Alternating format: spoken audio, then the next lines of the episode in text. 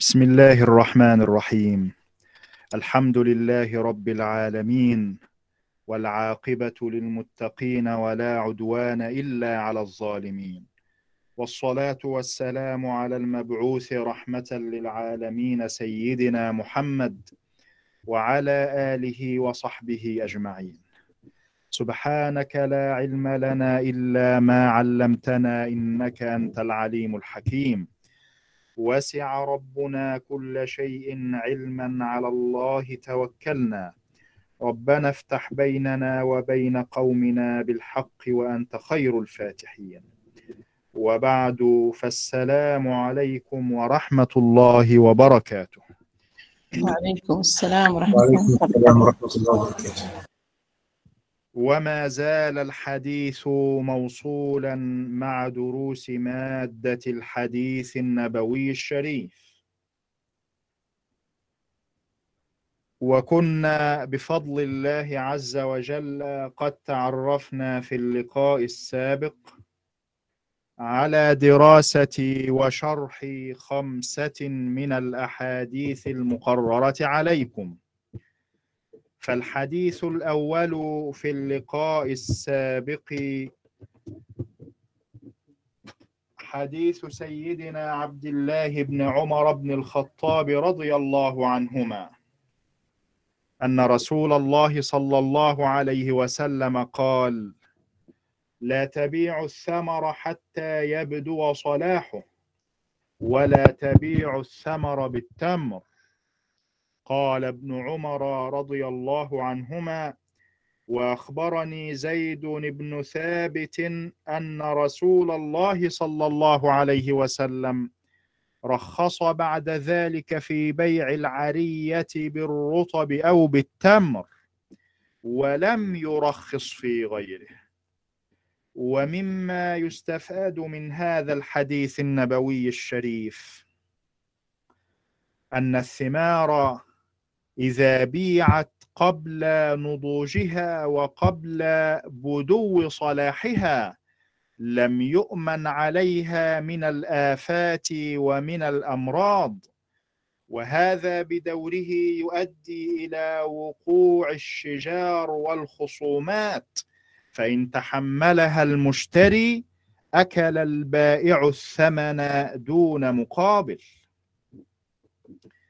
الحديث الثاني في اللقاء السابق حديث سيدنا عبد الله بن عباس رضي الله عنهما قال قدم رسول الله صلى الله عليه وسلم والناس يسلفون في الثمار السنة والسنتين. فقال عليه الصلاة والسلام من أسلف فلا يسلف. إلا في كيل معلوم ووزن معلوم إلى أجل معلوم. ويستفاد من هذا الحديث النبوي الشريف. مراعاة الشارع لحوائج الناس ومراعاة الشارع لمصالح الناس من باب التخفيف ومن باب التيسير عليهم.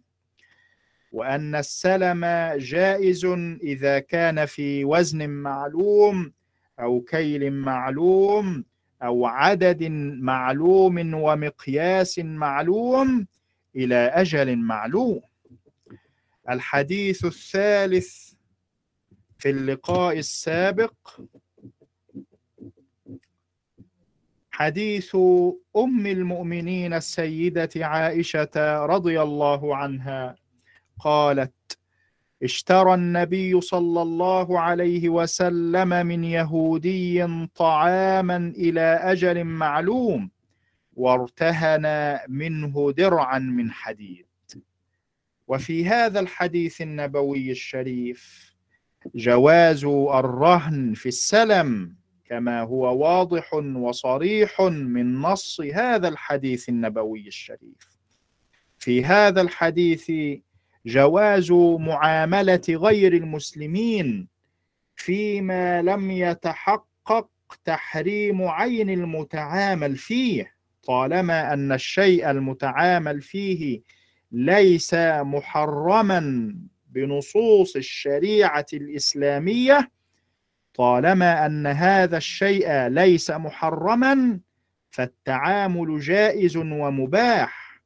مع الأخذ في الاعتبار بفساد معتقداتهم ومعاملاتهم فيما بينهم عدم الاعتبار بفساد معتقداتهم وعقائدهم فيما بينهم. في هذا الحديث النبوي الشريف جواز بيع السلاح وجواز رهنه وإجارته وغير ذلك من معاملات مع غير المسلمين طالما أنه ليس حربيا ليس محاربا للإسلام أو للمسلمين. الحديث الرابع في اللقاء السابق. حديث سيدنا جابر بن عبد الله رضي الله عنهما.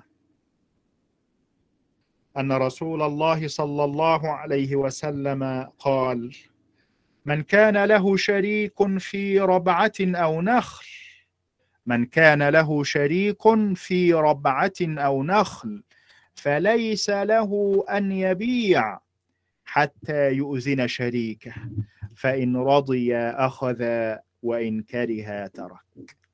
ومما يستفاد من هذا الحديث ثبوت الشفعة في الأمور التي تقبل القسمة وتقبل التجزئة.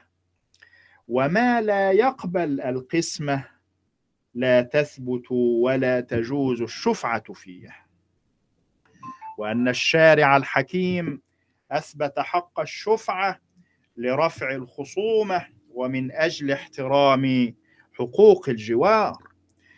ومما يستفاد أيضا من هذا الحديث النبوي الشريف أن الشريك إذا أسقط حقه في الشفعة ليس له أن يعترض على البيع بعد ذلك كما هو واضح من نص هذا الحديث النبوي الشريف.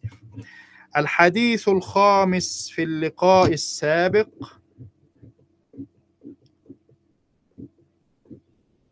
حديث سيدنا أبي رافع رضي الله عنه. وهو مولى النبي صلى الله عليه وسلم أنه جاء إلى سعد بن أبي وقاص رضي الله عنه فقال له ابتع مني بيتي في دارك فقال سيدنا سعد والله لا أزيدك على أربعة آلاف منجمة أو مقطعة. فقال أبو رافع لقد أعطيت بهما خمسمائة دينار ولولا أني سمعت رسول الله صلى الله عليه وسلم يقول الجار أحق بسقبه ما أعطيتكها بأربعة آلاف وأنا أعطى بها خمسمائة دينار فأعطاها إياه.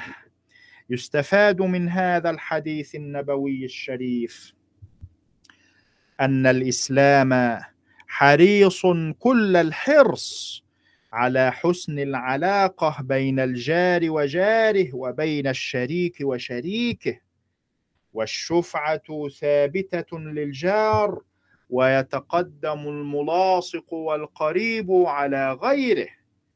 من خلال دراسة وشرح هذا الحديث النبوي الشريف نستفيد جواز إمهال بمعنى التأخير والانتظار جواز إمهال الشريك لشريكه أو الجار لجاره إلى أن يدفع الثمن على أقساط معلومة معروفة. إلى غير ذلكم مما تعرفنا على شرحه ودراسته في اللقاء السابق. فهل هناك أي أسئلة فيما سبق شرحه؟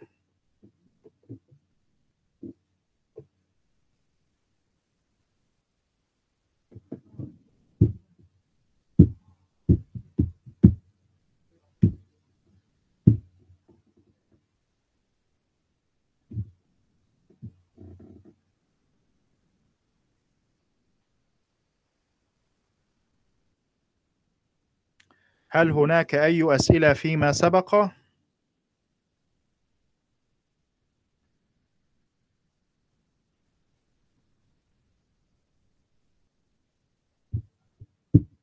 هل الصوت واضح؟ نعم دكتور صوت حضرتك واضح نعم اللهم صل وسلم وزد وبارك على سيدنا محمد وعلى آله وصحبه أجمعين.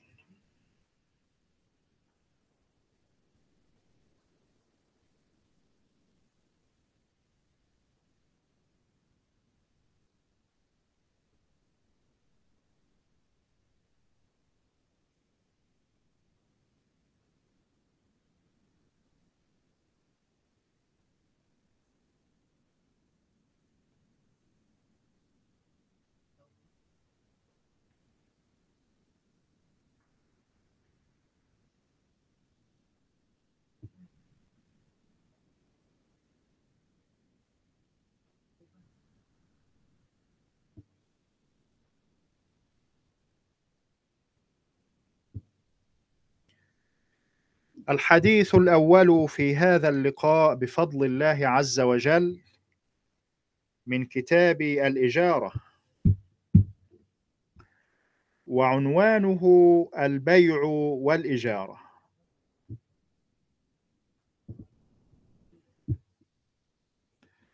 عن سيدنا جابر بن عبد الله رضي الله عنهما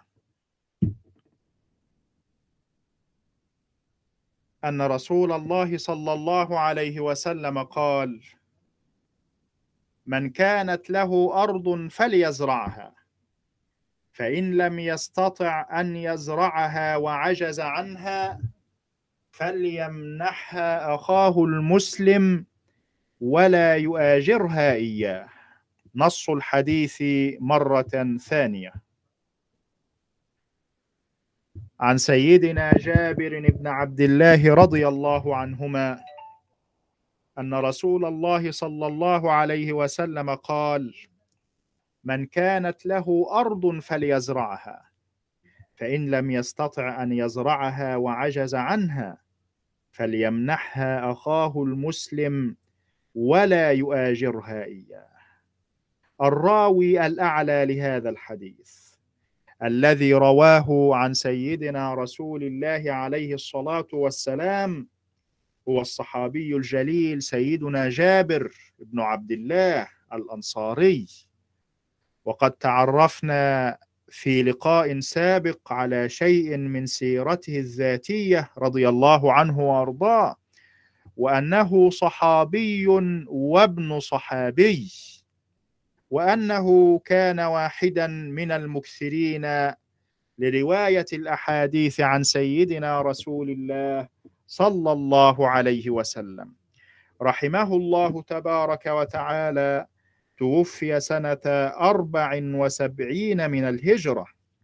رحمه الله عز وجل وأسكنه فسيح جناته ورضي الله عنه وعن أصحاب سيدنا رسول الله عليه الصلاة والسلام.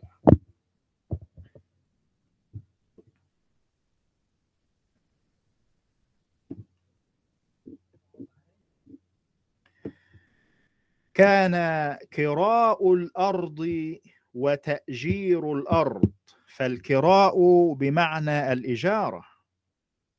كان كراء الأرض وتأجيرها للمحتاجين والعاملين قبل الإسلام له أشكال كثيرة. يعطى العامل ثمرة قطعة صغيرة من الأرض ليزرع جميعها. يعطى ما ينبت على الشواطئ والحروف وحافات الطرق وحواف مسالك المياه ليزرع للمالك بقية أرضه وليسلمه خيراتها. يعطى نسبة صغيرة نعم يعطى نسبة صغيرة مما تنتج الأرض. والبقية الوفيرة تكون للمالك. أو يؤجرها المالك بإيجار مالي قد يعجز العامل والمستأجر عن الوفاء به في ميعاده. هذه الصور وغيرها مما كان في الجاهلية قبل الإسلام. كثيرا ما كان يؤدي إلى وقوع الشقاق والمخاصمة والاختلاف بين المالك والمستأجر. فجاءت الشريعة الإسلامية وقررت أن من كان له أرض فليزرعها فإن لم يستطع أن يزرعها بنفسه ماذا يفعل؟ من كانت له أرض فليزرعها فإن لم يستطع أن يزرعها بنفسه ماذا يفعل؟ فليمنحها أخاه المسلم ولا يؤاجرها إياه ليعطيها لأخيه المسلم على سبيل المنحة والهدية والهبة والنهي واضح وصريح عن إجارتها. فقال عليه الصلاة والسلام ولا يؤاجرها إياه. حتى وإن بقيت الأرض على حالتها بدون زرع نعم حتى وإن بقيت الأرض على حالتها بدون زرع بدون استثمار. هذا الأمر بهذه الكيفية الإجارة بهذه الكيفية من ناحية النهي كان في بداية الإسلام. لكن لما استقرت الأمور ووضعت القوانين والأحكام أجازت الشريعة الإسلامية الإجارة بشروطها وأحكامها وقوانينها. وقول النبي صلى الله عليه وسلم من كانت له أرض فليزرعها المعنى فليزرعها بنفسه. وهذا المعنى هو الأولى ها هنا. من كانت له أرض فليزرعها أي بنفسه. فإن لم يستطع أن يزرعها عجز عن ذلك. فليمنحها أخاه المسلم.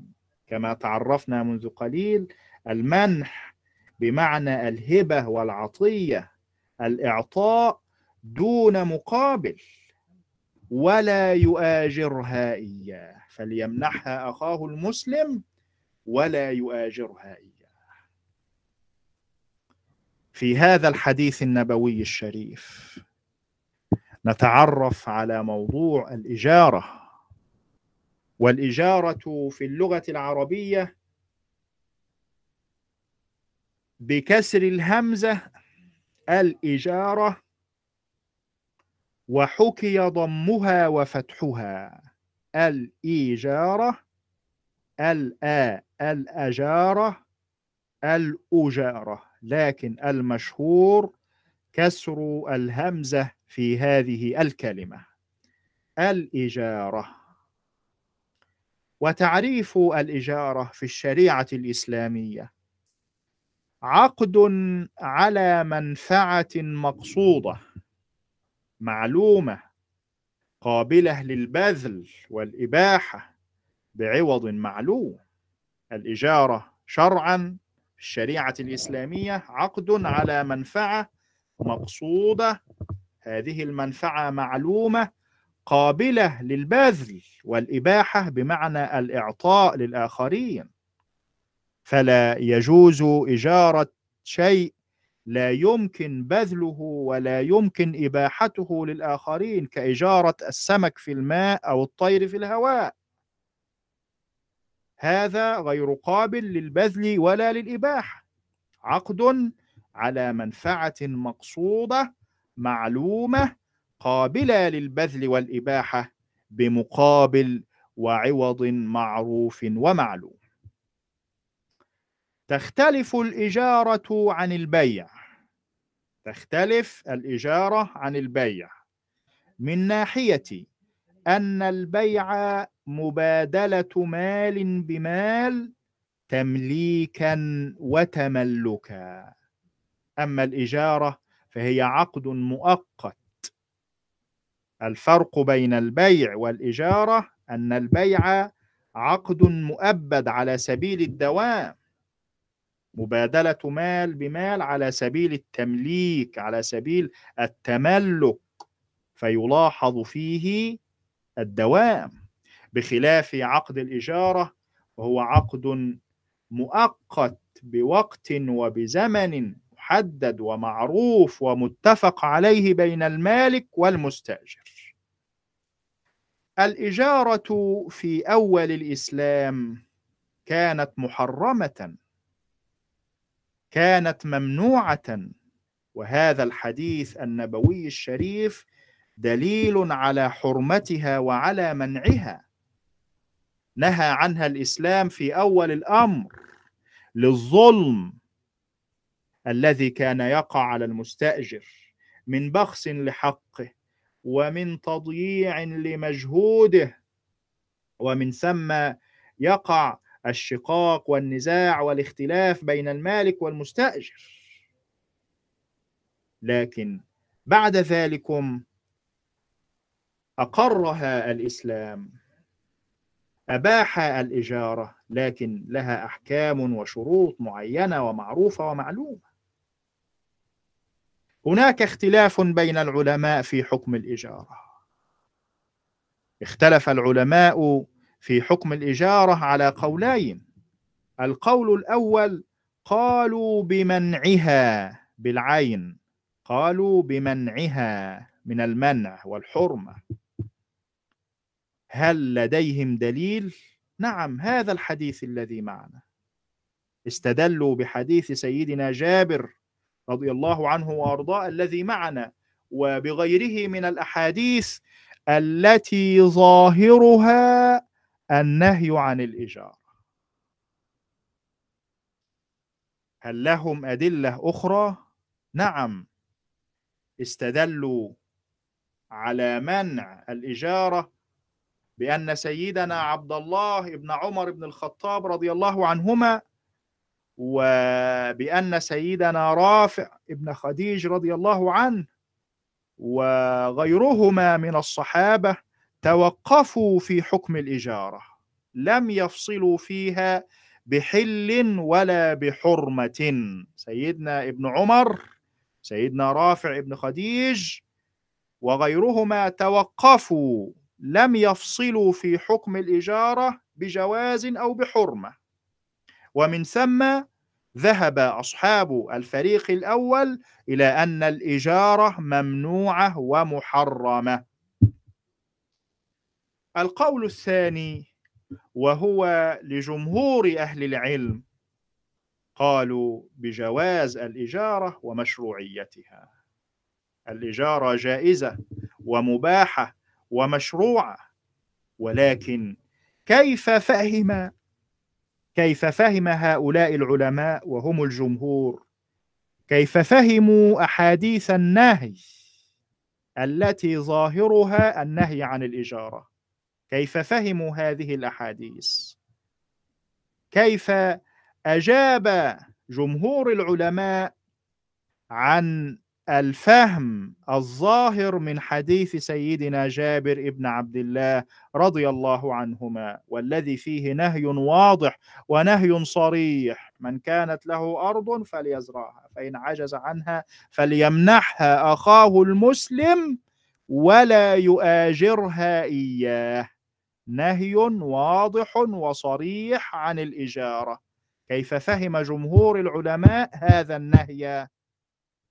فهم جمهور العلماء هذا النهي على أنه خاص نهي خاص بصور معينة كانت موجودة في الجاهلية وقبيل الإسلام. فهذا النهي خاص بصور الظلم اعزكم الله الذي كان يقع على المستأجر من بخس لحقه وتضييع لمجهوده مما يؤدي في النهاية إلى وجود الشقاق والنزاع والخصام بين المالك والمستأجر. كيف فهم جمهور العلماء توقف بعض الصحابة في حكم الإجارة؟ الفريق الأول يستدلون بأن بعض الصحابة توقفوا في حكم الإجارة فالإجارة ممنوعة ومحرمة. كيف رد عليهم الجمهور؟ رد جمهور أهل العلم وفهموا وفهموا توقف بعض الصحابة في حكم الإجارة بأن هذا التوقف كان على سبيل الورع منهم. كان هذا التوقف في بداية الإسلام وكان على سبيل الورع. كانوا يتركون بعض الأمور التي هي جائزة وحلال خشية الوقوع في الحرام. توقف بعض الصحابة عن الإجارة. فهمه جمهور العلماء بأنه كان على سبيل الورع والاحتياط وخشية أن يؤدي بهم هذا الفعل أو هذه الإجارة إلى الوقوع في بعض صور الظلم. أو أن هذا النهي في هذا الحديث ولا يؤاجرها إياه ولا يؤاجرها ذكر الجمهور بأن هذا النهي ليس للتحريم وإنما هو للتنزيه. أيضا خشية الوقوع في المحظور أو الظلم.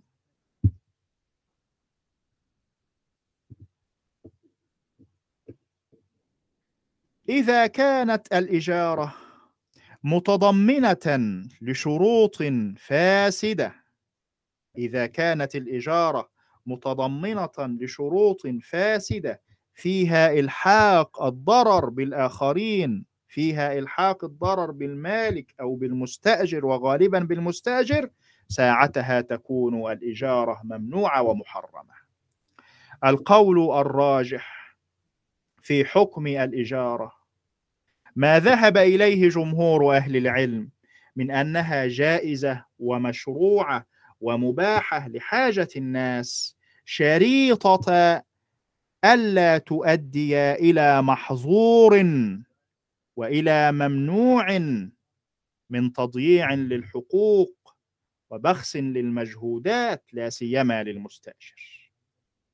وأما القول بأن الإجارة ممنوعة فكانت ممنوعة في أول الإسلام نظرا لانتشار صور الظلم الناتجة عن الإجارة.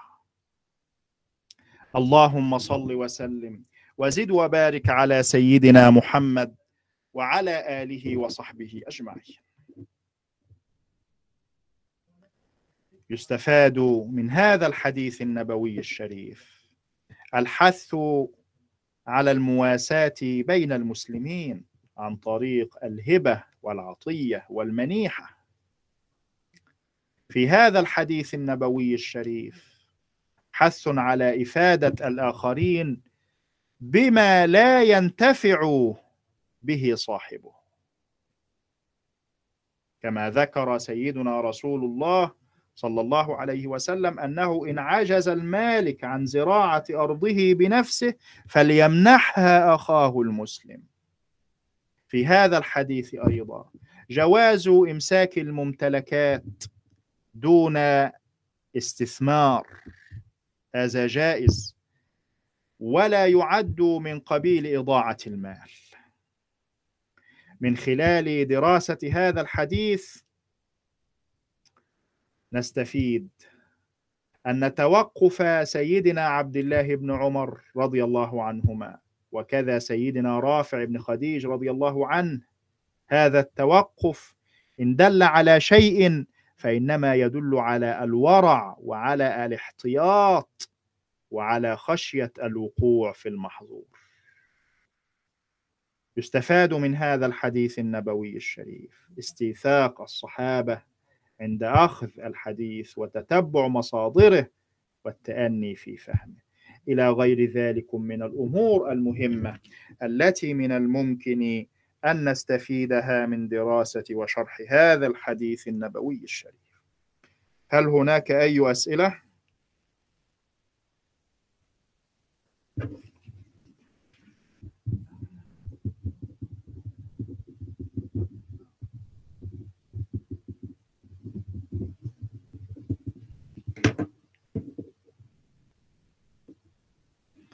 اللهم آمين وإياكم وإياكم إن شاء الله.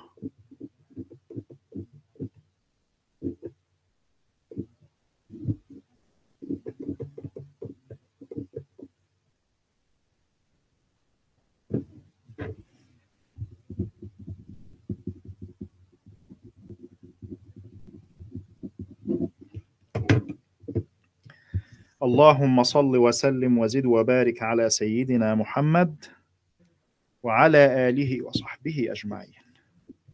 الحديث الثاني في هذا اللقاء أيضا من كتاب الإجارة. الحديث الثاني أيضا من كتاب الإجارة. وعنوانه إجارة الأرض بالذهب والورق أي الفضة. إجارة الأرض بالذهب والورق.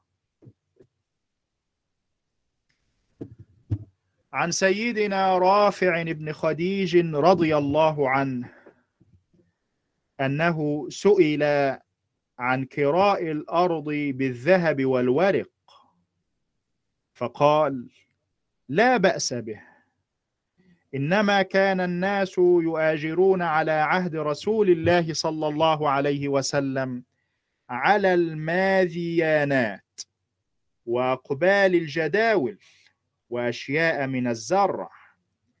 فيهلك هذا ويسلم هذا ويسلم هذا ويهلك هذا. فلم يكن للناس كراء إلا هذا. فلذلك زجر عنه.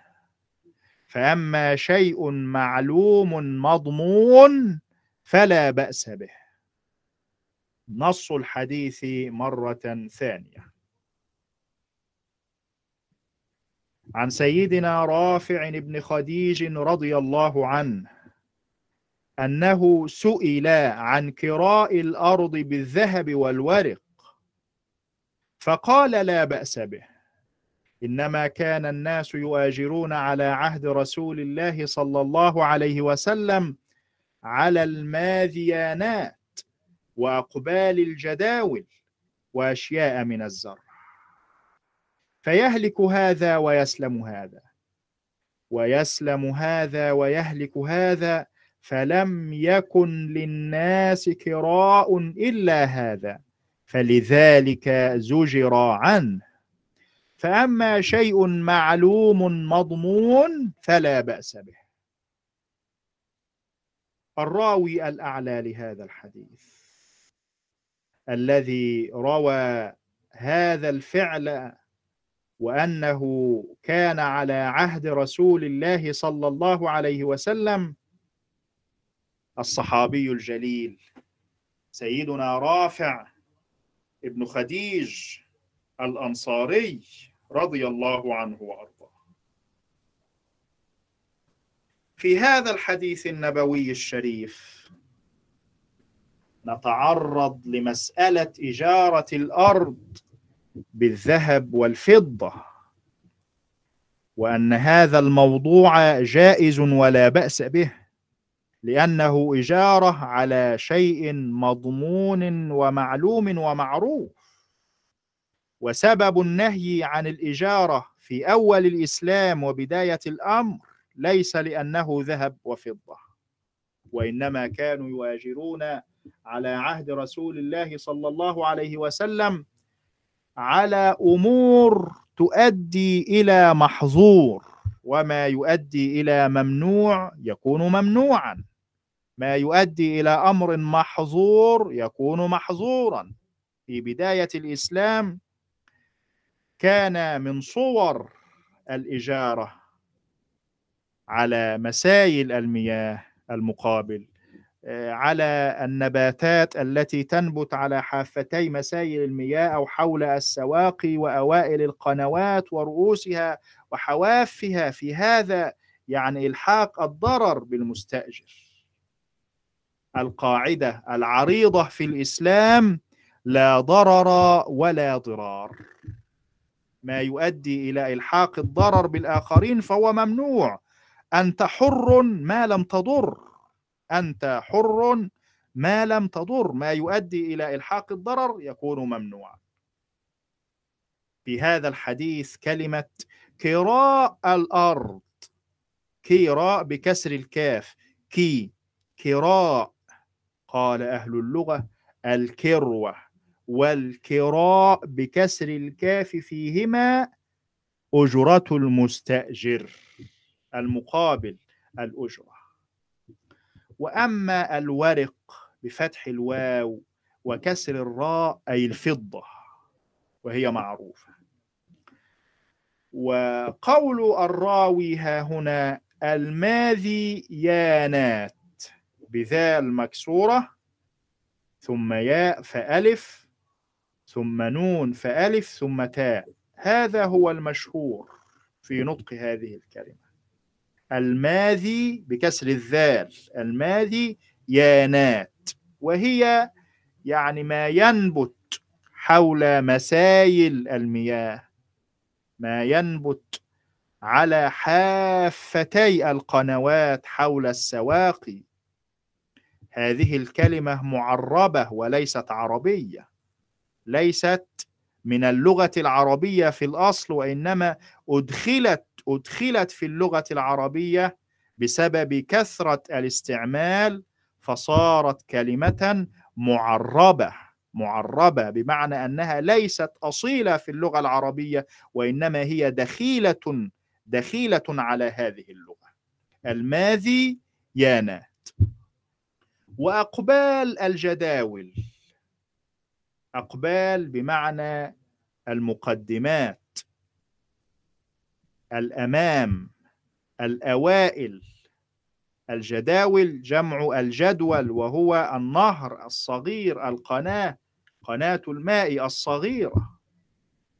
فكانت الإجارة تكون والمقابل ما ينبت حول أو العامل في الأرض يأخذ ما ينبت حول أقبال الجداول أوائل القنوات الصغيرة. في هذا تضييع للحقوق وبخس للمجهود والعياذ بالله. اختلف العلماء في حكم إجارة الأرض بالذهب والفضة.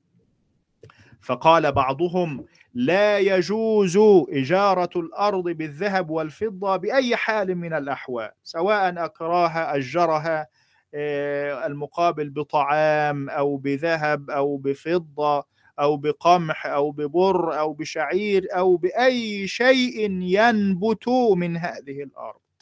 رأي لبعضهم اجتهاد منهم. واستدلوا بحديث النهي عن كراء وإجارة الأرض. حديث سيدنا جابر بن عبد الله رضي الله عنه وأرضاه الحديث السابق. وغيره من الأحاديث. من كانت له أرض فليزرعها فإن عجز عنها فليمنحها أخاه المسلم ولا يؤاجرها إياه. قالوا هذا نهي فهموا فهموا هذا الحديث وقالوا هذا نهي واضح وصريح عن كراء الأرض وعن إجارتها. فالإجارة ممنوعة سواء كان المقابل فضة أو ذهب أو طعام أو شراب أو غير ذلك. وقال بعضهم وهم الجمهور ورأيهم هو الراجح أن إجارة الأرض بالذهب والفضة وبالطعام أو بالثياب أو بأي شيء ينبت من هذه الأرض سواء كان من جنس ما يزرع فيها أو من غير ذلك هذا أمر جائز ومباح. إجارة الأرض بالذهب بالفضة بالطعام بالشراب بأي شيء ينبت من هذه الأرض أو من غيرها هذا جائز. لكن إذا كان هناك أمر محظور ساعتها تكون الإجارة محظورة وممنوعة. على سبيل المثال لو اشترط أن يزرع قطعة معينة وأن يأخذ الأجارة والكروة من ناتج قطعة معينة معروفة في الأرض هذا فيه بخس وفيه تضييع للحقوق وللمجهود. فالإجارة في الرأي الراجح جائزة ومباحة طالما أنه ليس فيها ما يؤدي إلى محظور وممنوع. يستفاد من دراسة وشرح هذا الحديث النبوي الشريف. جواز إجارة الأرض بالذهب والفضة لأنها مضمونة ومعلومة ومعروفة وأن النهي في بداية الإسلام وفي بداية الأمر كان النهي عن إجارة الأرض في بداية الأمر للضرر الواقع على أحد الطرفين على المالك أو على المستأجر لا سيما على المستأجر. في هذا الحديث النبوي الشريف مراعاة الشريعة الإسلامية للمصلحة العامة والمصلحة الخاصة. ولما ينفع الناس. يستفاد من هذا الحديث النبوي الشريف ما كان عليه الصحابة رضوان الله عليهم أجمعين من الاجتهاد في الأحكام. لأن في هذا الحديث الصحابي الجليل سيدنا رافع ابن خديج سئل سئل عن حكم معين فاجتهد واستدل بهذا الفعل على عهد سيدنا رسول الله صلى الله عليه وسلم. وقد سأله حنظلة ابن قيس الأنصاري كما هو واضح في بعض روايات هذا الحديث. إلى غير ذلك من الأمور المهمة المستفادة من دراسة وشرح هذا الحديث النبوي الشريف.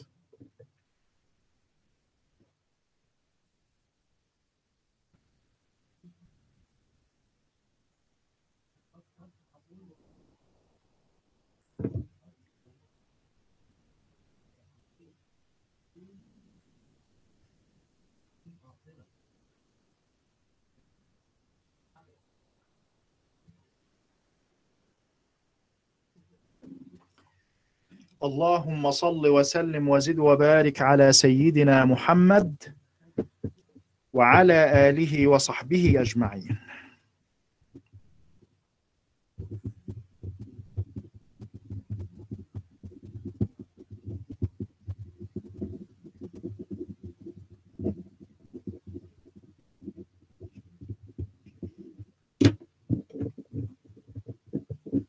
الحديث الثالث في هذا اللقاء بفضل الله عز وجل من كتاب الحوالة من كتاب الحوالة. وعنوانه مطل الغني ومشروعية الحوالة. مطل الغني ومشروعية الحوالة.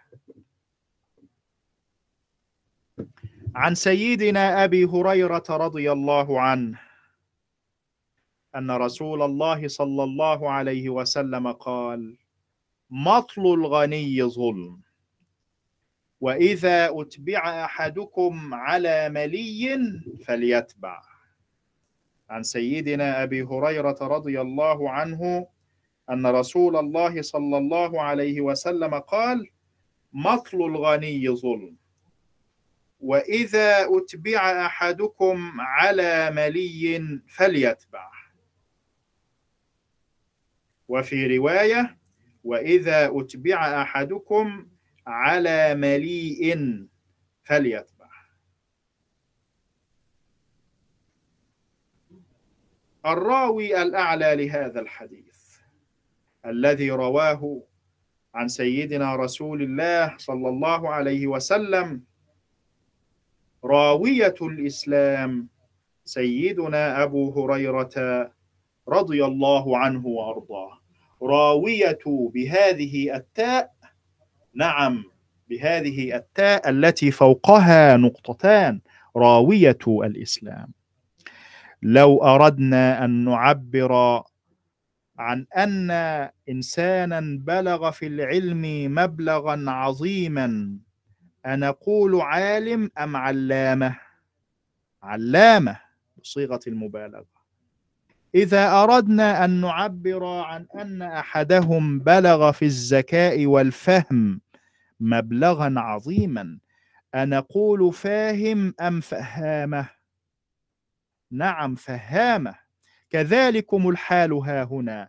نعبر عن كثرة أحاديث سيدنا أبي هريرة رضي الله عنه وأرضاه فنقول هو راوية الإسلام راوية الإسلام. لكثرة الأحاديث التي رواها عن سيدنا رسول الله صلى الله عليه وسلم. وقد روى سيدنا أبو هريرة رضي الله عنه وأرضاه خمسة آلاف وثلاثمائة وأربعة وسبعين حديثا. خمسة آلاف تلتمية أربعة وسبعين حديث. وهو بهذا العدد. أكثر الصحابة رضوان الله عليهم أجمعين رواية للأحاديث النبوية. والسؤال متى صحب سيدنا أبو هريرة النبي عليه الصلاة والسلام؟ متى ومنذ متى صحبه حتى يروي أكثر من خمسة آلاف حديث. لو أن الذي روى هذه الخمسة آلاف حديث هو سيدنا أبو بكر الصديق الذي صحب النبي صلى الله عليه وسلم في مكة المكرمة وقبل الهجرة بما يزيد على ثلاثة عشر عاما لكان الأمر مقبولا. لو أن الذي روى هذه الخمسة آلاف حديث سيدنا الفاروق عمر بن الخطاب لكان الأمر مقبولا. لو أن الذي روى هذا العدد الكثير سيدنا عبد الله بن مسعود سيدنا عبد الله ابن مسعود وهو سادس سادس من أسلم. لكان الأمر منطقيا.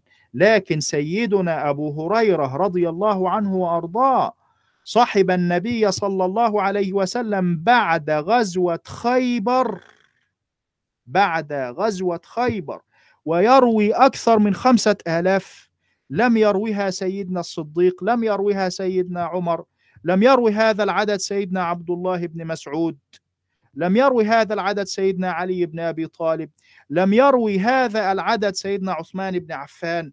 اذا لا بد أن هناك سببا قويا وسببا مقنعا. صاحب سيدنا أبو هريرة النبي صلى الله عليه وسلم من بداية العام السابع الهجري وإلى وفاة النبي صلى الله عليه وسلم. بمعنى أنه صحبه مدة أربع أربعة أعوام. صحبه مدة أربعة أعوام فقط. إذا عرف السبب بطل العجب. يقول سيدنا أبو هريرة رضي الله عنه وأرضاه في معرض الرد على من يتعجب من الصحابة ومن غيرهم من التابعين من كثرة مروياته وكثرة أحاديثه. قال رضي الله عنه وأرضاه إنكم تقولون إن أبا هريرة يكثر الحديث عن رسول الله صلى الله عليه وسلم. والله الموعد الله يحكم بيني وبينكم. إني كنت امرأ مسكينا أصحب رسول الله صلى الله عليه وسلم على ملء بطني وكان المهاجرون يشغلهم الصفق بالأسواق وكان الأنصار يشغلهم العمل على أموالهم. فكنت أحضر حين يغيبون وأعي حين ينسون. وإن رسول الله صلى الله عليه وسلم يوما قال من يبسط رداءه حتى أقضي مقالتي فلن ينسى شيئا سمعه مني. يقول سيدنا أبو هريرة فبسطت ردائي فوالذي بعثه بالحق ما نسيت شيئا سمعته منه صلى الله عليه وسلم. إذا السبب في كثرة أحاديث سيدنا أبي هريرة رضي الله عنه وأرضاه. اولا طول صحبته وطول ملازمته لرسول الله صلى الله عليه وسلم. ثانيا دعوة النبي عليه الصلاة والسلام لسيدنا أبي هريرة بقوة الذاكرة ومتانة الحفظ. وقد استجاب الله سبحانه وتعالى هذه الدعوة فصار سيدنا أبو هريرة رضي الله عنه صار راوية الإسلام. اللهم صل وسلم وزد وبارك على سيدنا محمد وعلى آله وصحبه أجمعين. مماطلة القادر على السداد وانتحاله الأعذار الكاذبة للتهرب من السداد. هذا الفعل هذه المماطلة. وهذا الانتحال للأعذار الكاذبة. وهذا التهرب من سداد الحقوق.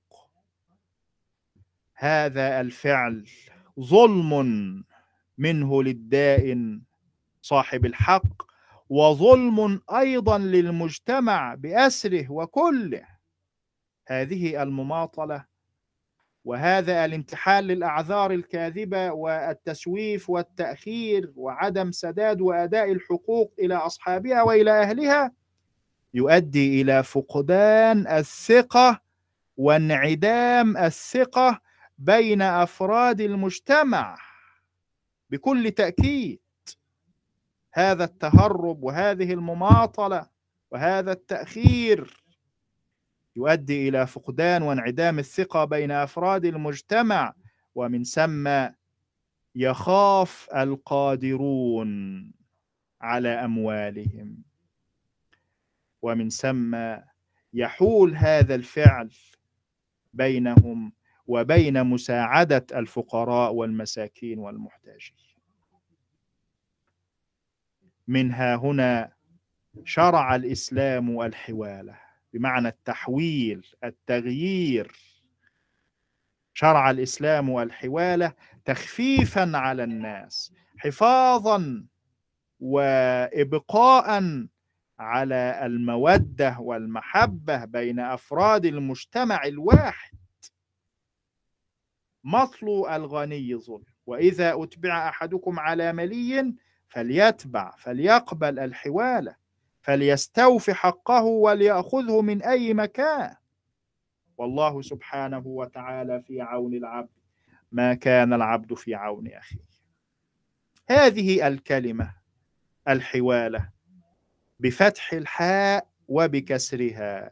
الحاء الحوالة بفتح الحاء. وتقرأ بكسرها الحي الحوالة. وهذا هو المشهور كسرها.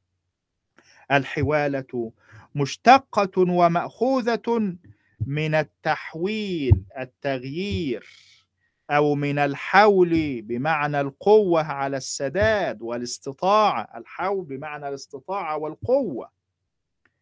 وأما تعريف الحوالة في الشريعة الإسلامية فهي نقل دين من ذمة إلى ذمة أخرى. نقل دين من ذمة أي من ذمة المدين إلى ذمة طرف ثالث في الموضوع. أصل هذا الموضوع موضوع الدين أن هناك داء ومدين. هناك داء ومدين.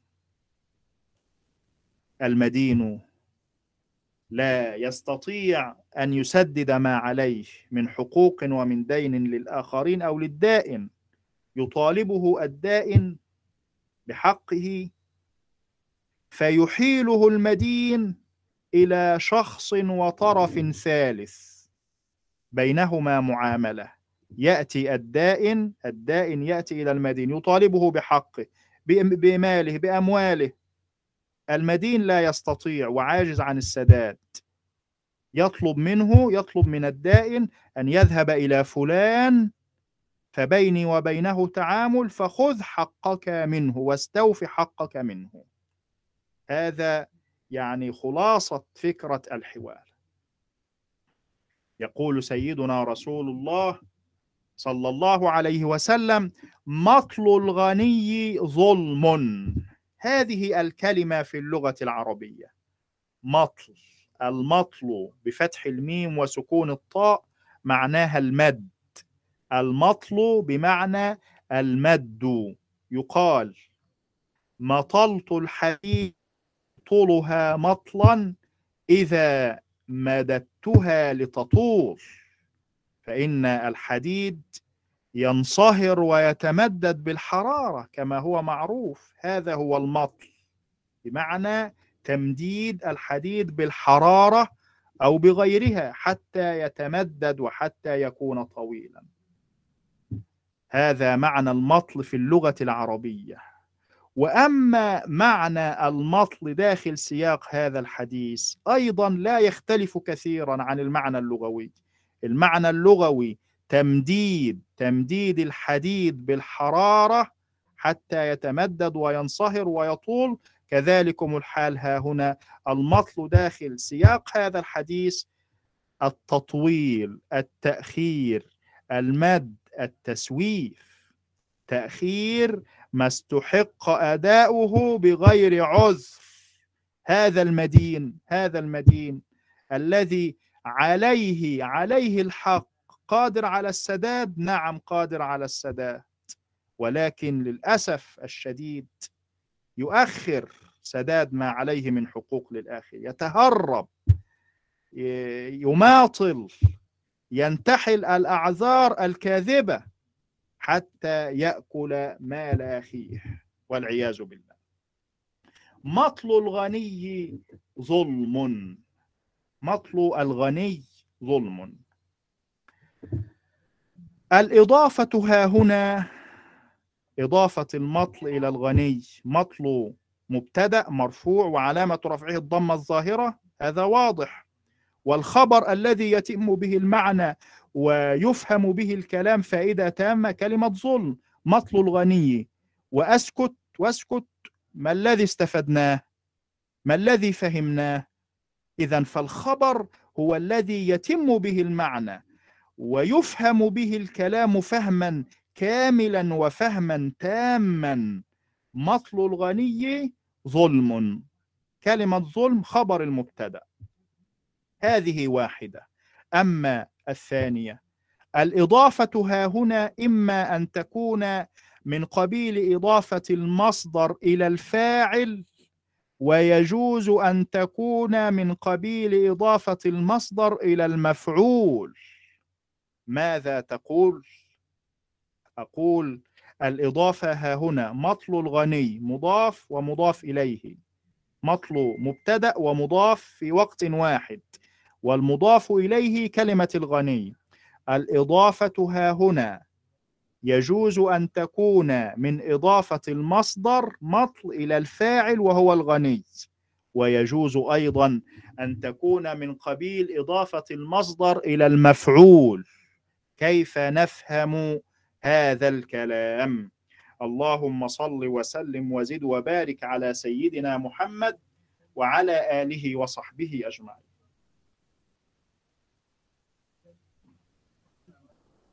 مطل الغني من إضافة المصدر إلى الفاعل فالمعنى أن الغني هو المدين. من إضافة المصدر إلى الفاعل الغني هو الفاعل فهو المدين هو الذي عليه الحق هو الذي عليه الحق. غني نعم غني. ومع غناه ومع غناه لا يسدد ما عليه للآخرين. مع غناه يكذب مع غناه يتهرب مع غناه ينتحل الأعذار الكاذبة حتى لا يؤدي الحق إلى الدائن وإلى صاحبه. فالإضافة ها هنا من قبيل إضافة المصدر إلى الفاعل. مطل الغني فالمدين غني ويماطل ويؤخر ويسوف. هذا هو المعنى الأول. أما المعنى الثاني على أساس أن الإضافة من قبيل إضافة المصدر إلى المفعول. المعنى الثاني الإضافة ها هنا من قبيل إضافة المصدر وهو مطل إلى المفعول وهو الغني. الغني هو المفعول؟ نعم الغني هو المفعول على أساس أنه هو الدائن. الدائن صاحب الحق. وأصل الكلام مطل مطل المدين للغني الدائن ظلم. مطل المدين للغني الدائن ظلم. نفهم هذا الكلام. أن الدائن الدائن صاحب الحق صاحب الحق. غني نعم هو غني. فالمدين أيوة لو سمحت يا دكتور. المدين يتكل على هذا الأمر ولا يؤدي إليه حقوقه لا يؤدي إليه ماله. يقول هو غني. هذا الدائن غني لا يحتاج لا يحتاج إلى هذا المال. هذا محرم. وهو من باب أكل أموال الناس بالباطل. الدائن وإن كان غنيا لكن هذا حقه يجب أن تؤديه إليه. فالإضافة ها هنا إما أن تكون من قبيل إضافة المصدر إلى الفاعل أو من قبيل إضافة المصدر إلى المفعول كلا الوجهين جائز إن شاء الله تبارك وتعالى. مطل الغني ظلم وإذا أتبع أحدكم على ملي فليتبع وإذا أتبع بعض الإخوة عنده سؤال. تفضل أنا أسمعك. أيوة يا دكتور. نعم. السلام عليكم. وعليكم السلام ورحمة الله وبركاته. كنت أود أن أقول أن الفكرة الأولى للإضافة إلى الفاعل هي الأقرب للعقل من الفكرة الثانية. يعني الإضافة ذلك؟ للمفعول. لأن لأن. لأن لأن من عليه مال وهو غني أولى أن أن يوجه الرسول صلى الله عليه وسلم ب- ب- بأن أن يؤدي آه، ما استحق عليه من دين. تمام أما هذا أنه واضح. نعم آه، نعم. أما أما أنه آه، يساعد الغني على أن يأخذ ماله من غيره فهي أقل قرب إلى العقل من من الفكرة الأولى. فعلا حقيقة كلامك صحيح يا أستاذ هشام. كلامك صحيح. لكن في النهاية كلا الوجهين جائز. وإن كان أحدهما هو الأكثر وقوعا نعم. والأقرب إلى أرض الواقع. أحسنت. مطل الغني ظلم وإذا أتبع أحدكم على ملي فليتبع. أتبع بضم الهمزة وإسكان التاء. والأصل إذا أتبع الدائن المدين. مطل الغني ظلم. وإذا أتبع أحدكم وهو الدائن أتبع. من الذي أتبعه المدين؟ إذا أتبع المدين أحدكم وهو الدائن. الدائن ذهب إلى المدين يطالبه بحقه يطالبه آه، بما عنده من مال. المدين المدين غير قادر غير قادر على السداد. طلب منه أن يذهب إلى طرف ثالث حتى يستوفي حقه من هذا جائز. وهذا هو يعني المراد بهذا الحديث من موضوع الحوالة. الأصل إذا أتبع المدين الدائن أو أحدكم فليتبع أو فليتبع بالتخفيف وبالتشديد. المعنى. إذا أحيل أحدكم بالدين الذي له على موسر فليحتل. على موسر يعني طرف ثالث يستطيع أن يسدد من اليسر والغنى. فليحتل فليقبل الحوال المليء بالهمزة مأخوذ من الملاء. في اللغة العربية يقال ملؤ الرجل بضم اللام أي صار غنيا صار مليا بالأموال وهكذا. إذا كان المطل ظلما فليقبل من يحتال بدينه عليه. فإن المؤمن من شأنه أن يحترز عن الظلم فلا يمطل ولا يؤخر ولا يسوء. وهذه الجملة لها مناسبة لما قبلها على رواية الواو مطل الغني ظلم و و بالواو لأن هناك رواية أخرى بالفاء فإذا بالفاء فإذا أتبع أحدكم على مليء فليأتي. مناسبة هذه الجملة الثانية لما قبلها على رواية الواو أنه صلى الله عليه وسلم لما دل على أن مطل الغني ظلم فقال مطل الغني ظلم عقبه بأنه ينبغي قبول الحوالة على المليء. ينبغي على الدائن إذا أحيل إلى طرف ثالث ينبغي عليه أن يقبل الحوالة وأن يذهب إلى هذا المليء الغني المستطيع حتى يستوفي حقه منه. لما دل على أن مطل الغني ظلم عقبه بأنه ينبغي قبول الحوالة على المليء لما في قبولها من دفع الظلم الحاصل بالمطل. فإنه قد تكون مطالبة المحال عليه سهلة على المحتال أو المحال دون المحيل وهو المدين. ففي قبول الحوالة إعانة على كفه ومنعه من الظلم. الحوالة عند الفقهاء هي نقل دين كما تعرفنا منذ قليل نقل دين من ذمة إلى ذمة من ذمة المدين إلى ذمة طرف ثالث وشخص ثالث غني ومليء يستطيع أن يسدد هذا الحق. الفقهاء اختلفوا في الحوالة هل هي بيع دين بدين رخص فيه للحاجة فاستثني من بيع الدين بالدين لأنه في الأصل محرم؟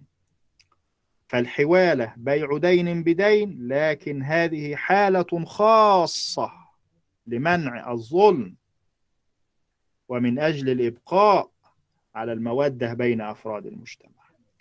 هذا رأي أول. الرأي الثاني أن الحوالة هي استيفاء للحق ولا بيع فيها. مجرد استيفاء للحق ولا تمت إلى البيع بأي صلة بيع الدين بالدين.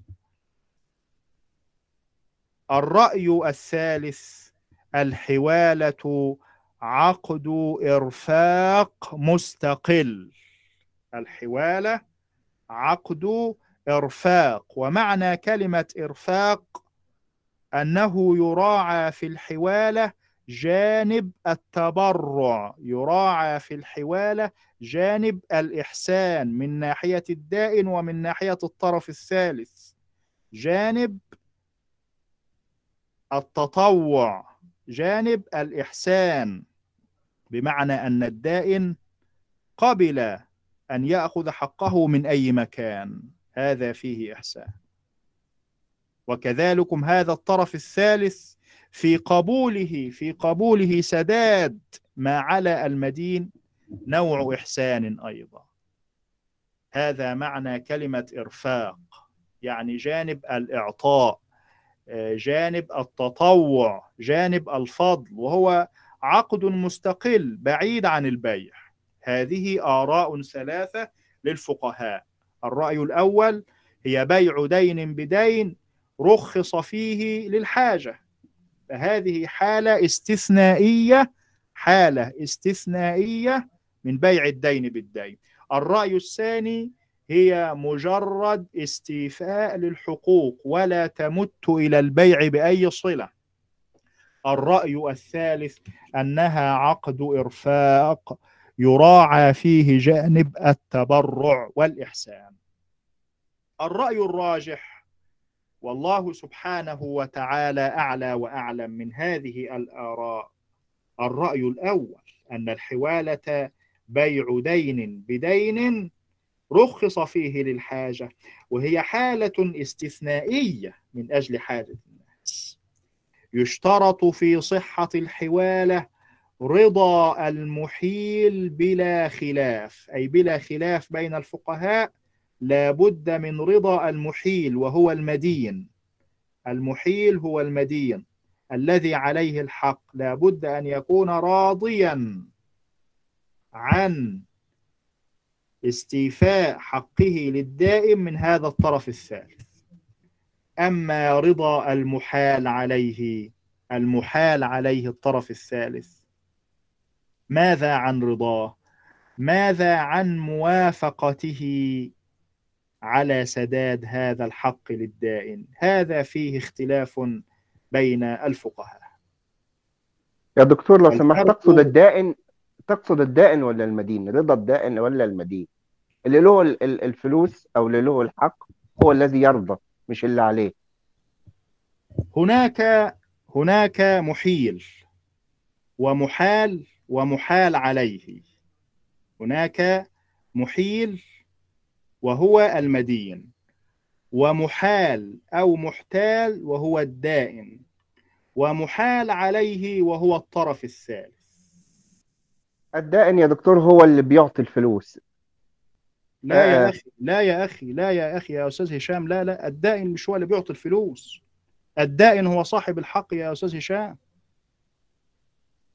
الدائن المدين الذي عليه ال- ال- الحق عليه الفلوس. مدين بمبلغ. تمام. المدين هو اللي عليه الفلوس يا أستاذ هشام. نعم. نعم. ما ود- المشكلة إذن معلش هي اختلطت علي أنا آسف والله. لا بأس لا ممكن بأس ممكن لا بأس, التو- التوضيح مرة ثانية من حضرتك. لا بأس حاضر حاضر. مرة ثانية. هناك أطراف في الحوالة. الدائن والمدين والطرف الثالث. الدائن هو صاحب الحق. صاحب الحق صاحب الفلوس مثلا. المدين المدين هو من عليه الحق. المدين هو الذي عليه هو الذي يسدد الحق للدائن. الطرف الثالث طرف شخص ثالث هناك نوع تعامل بينه وبين المدين. الدائن يسمى محال أو محتال. لماذا؟ لماذا الدائن يسمى محال أو محتال؟ ليه؟ لأنه ذهب إلى المدين يطالبه بحق فأحاله فهو محال. آه محال ال- المدين هو الذي يحيل إلى شخص آخر فهمت؟ تمام تمام. نعم. فعلا ش- ال- ال- ليوفي حقه عنه. نعم. نعم. المدين هو الذي يحيل هو الذي عليه الحق لكنه عاجز لا يستطيع أن يساعد. ماذا يفعل؟ أنت أنت آه، بصفتك دائن تريد مالك تريد حقك. وذهبت إليه أعطني حقي. قال لك لا أستطيع ولكن اذهب إلى ال- الأستاذ هشام.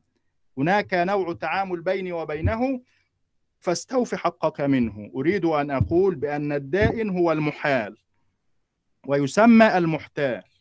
المدين هو المحيل هو الذي يرسل الدائن إلى الطرف الثالث. المحال عليه المحال عليه هو الطرف الثالث في الحوار. واضح دكتور جزاك الله خير. خيرا جزاكم يا أخي خيرا جزاكم. بالنسبة لرضا المحيل وهو المدين الذي عليه الحق لا بد من رضاه. هو الذي يحيل هو الذي يرسل يقول لا يقول للدائن اذهب إلى فلان اذهب إلى محمد اذهب إلى أحمد اذهب إلى هشام وهكذا بلا خلاف. رضا المحيل مشترط مشترط في صحة الحوالة بلا خلاف بلا خلاف بين الفقهاء. ولكن ماذا عن رضا المحال عليه؟ الطرف الثالث ماذا عن رضاه هذا فيه الاختلاف بين الفقهاء. بعضهم يشترط رضاه والبعض الآخر لا يشترطون. والراجح في هذا الاختلاف أنه إن كان هناك نوع تعامل إن كان هناك نوع تعامل بينه وبين المدين فلا يشترط رضاه إن لم يكن هناك تعامل يعني هذا الطرف الثالث طرف غريب ليس هناك تعامل آه، مادي بينه وبين المدين وفجأة جاءه الدائن وقال له فلان أرسلني إليك أعطني كذا وكذا من المال ماذا يفعل؟ ها؟ ماذا يفعل وليس هناك تعامل بينه وبين المدين في هذه الحالة لا بد من رضاه لا بد من رضاه. ذهب الجمهور من العلماء إلى أن المحتال وهو الدائن أو المحال يستحب له أن يقبل الحوالة على ملي هذا الدائن ذهب يطالب بحقه يستحب له أن يقبل الحوالة. قيل له اذهب إلى فلان فليذهب إلى فلان. طالما أنه سوف يأخذ حقه منه. الجمهور حملوا الأمر فهموا الأمر في هذا الحديث على أنه أمر ندب وأمر استحباب. والأمر ليس للوجوب دائما. الأمر الأصل فيه أنه للوجوب. وأقيموا الصلاة وآتوا الزكاة للوجوب. ولكن فانكحوا ما طاب لكم من النساء مثنى وثلاث ورباع. هل هو للوجوب؟ لا للإباحة للجواز بشروط وقيود معروفة ومعلومة. الأمر في هذا الحديث أو الطلب وإذا أتبع أحدكم على ملي فليتبع. هذه اللام لام الطلب فليتبع. هل هذا الطلب للوجوب أم أنه للندب والاستحباب؟ جمهور العلماء يرون أن الأمر أو الطلب في هذا الحديث للندب والاستحباب. فقالوا يستحب يستحب للدائن أو المحتال أو المحال أو صاحب الحق. يستحب له أن يقبل الحوالة ويذهب إلى الملي إلى الغني.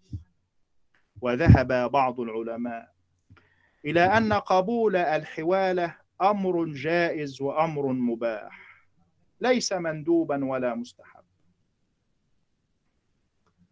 إذا عجز المحال عليه أو مات إذا عجز المحال عليه الطرف الثالث إذا عجز عن السداد أو مات هو مليء مليء وغني لكن ربما يكون هذا الدين أكثر فوق طاقته. إذا عجز المحال عليه أو مات هناك رأي ليس للمحتال الرجوع على المحيل مطلقا عند الجمهور. الطرف الثالث عجز عن السداد مع أنه ملي أو مات. ماذا يفعل الدائن المحال أو المحتال؟ ماذا يفعل؟ هل يرجع إلى المحيل المدين؟ نعم عند جمهور العلماء لا يرجع لا يرجع إلى المحيل لكن هناك رأي آخر وهو الأرجح إن شاء الله تبارك وتعالى أن المحال عليه إذا عجز أو مات ساعتها يجوز يجوز للمحال أن يرجع إلى المحيل مرة ثانية. يذكر له أن المحال عليه عجز أو مات أو رفض سداد الدين. يرجع إليه مرة ثانية. هذا الرأي الثاني هو الأرجح لأنه هو الذي يؤدي إلى الإبقاء على المودة والترابط بين أفراد المجتمع. رأي الجمهور له أساس. رأي الجمهور له أساس. أساسه أن الحوالة معناها إبراء المحيل وهو المدين. إعفاؤه إبراؤه يأخذ يعني براءة من هذا الدين بخلاف الرأي الثاني وهو مجرد تحويل الحق فقط. الرأي الثاني أن المحال يرجع في حال عجز المحال عليه أو موت يرجع لأن الحوالة ليست بمعنى الإبراء وإنما هي مجرد تحويل للدين فقط. اللهم صل وسلم وزد وبارك على سيدنا محمد وعلى آله وصحبه أجمعين. إذا مطل الغني فمطله ظلم بواضح وبصريح هذا الحديث النبوي الشريف. قال عليه الصلاة والسلام مطل الغني ظلم واضح وصريح. لكن السؤال السؤال المهم هل يعد فعله عمدا كبيرة من الكبائر؟ هل يعتبر فاعله فاسقا حتى وإن صدر هذا الفعل منه مرة واحدة؟ مطل الغني ظلم هذا محل اتفاق. أما محل الاختلاف هل هذا المطل هل هذا المطل؟ وإن صدر مرة واحدة يعتبر كبيرة من الكبائر ومن ثم يكون فاعله فاسقا. خرج عن طاعة الله وطاعة رسول الله صلى الله عليه وسلم والعياذ بالله. هذا أو يكمن ها هنا الخلاف بين العلماء. قيل لا يعتبر فاسقا إلا بالتكرار. لا يعتبر فاسقا إلا بتكرار هذا الفعل مرة واثنين وثلاثة وهكذا. أعاذنا الله جميعا. والكبيرة هي الفعلة الشنيعة التي يستوجب فاعلها العقاب الشديد والعذاب الأليم من الله سبحانه وتعالى. كما ذكر الإمام ابن حجر الهيتمي رحمه الله تبارك وتعالى في مقدمة كتابه الزواجر عن اقتراف الكبائر. الرأي الأول لا بد من التكرار حتى يعد فاعل المطل فاسق والعياذ بالله أتى بكبيرة من الكبائر. بينما يرى جمهور أهل العلم أن هذا الفعل وهو المطل مع القدرة على السداد أن هذا الفعل وهو المطل مع القدرة على السداد يعتبر كبيرة من الكبائر وفاعله فاسقا حتى ولو صدر منه مرة واحدة. لماذا؟ لأنه منع الحق بعد طلبه. لأنه منع الحق بعد طلبه بعد أن طالبه الدائن منع وسوف وماطل وأخر وكذب والعياذ بالله انتحل الأعذار الكاذبة. ليس له عذر. هذا الفعل منه يشبه الغصب بمعنى أخذ مال الغير عنوة. أخذ مال الغير على سبيل الاعتداء على الآخرين حتى وإن صدر منه مرة واحدة كبيرة من الكبائر. فالرأي الراجح في النهاية ما ذهب إليه جمهور أهل العلم من أن هذا الفعل إذا صدر مرة واحدة فهو غصب والغصب كبيرة وإن لم تتكرر. عافانا الله جميعا ونسأل الله عز وجل الستر والصيانة والسلامة. إنه ولي ذلك والقادر عليه. اللهم صل وسلم وزد وبارك على سيدنا محمد وعلى آله وصحبه أجمعين. يستفاد من دراسة هذا الحديث النبوي الشريف. الزجر عن المطل في الحق فإنه ظلم كما قال عليه الصلاة والسلام مطل الغني ظلم. العاجز عن الأداء لا يدخل في الظلم لأنه عاجز. في هذا الحديث وفي دراسته إلزام المماطل بدفع الدين وما عليه من حقوق للآخر في هذا الحديث أيضا أن الحق يؤخذ من المماطل قهرا بقوة الشرع وبقوة القانون. في هذا الحديث النبوي الشريف ترك الأسباب القاطعة لاجتماع القلوب إلى غير ذلك من الأمور المهمة المستفادة من دراسة وشرح هذا الحديث النبوي الشريف في نهاية هذا اللقاء هل هناك أي أسئلة؟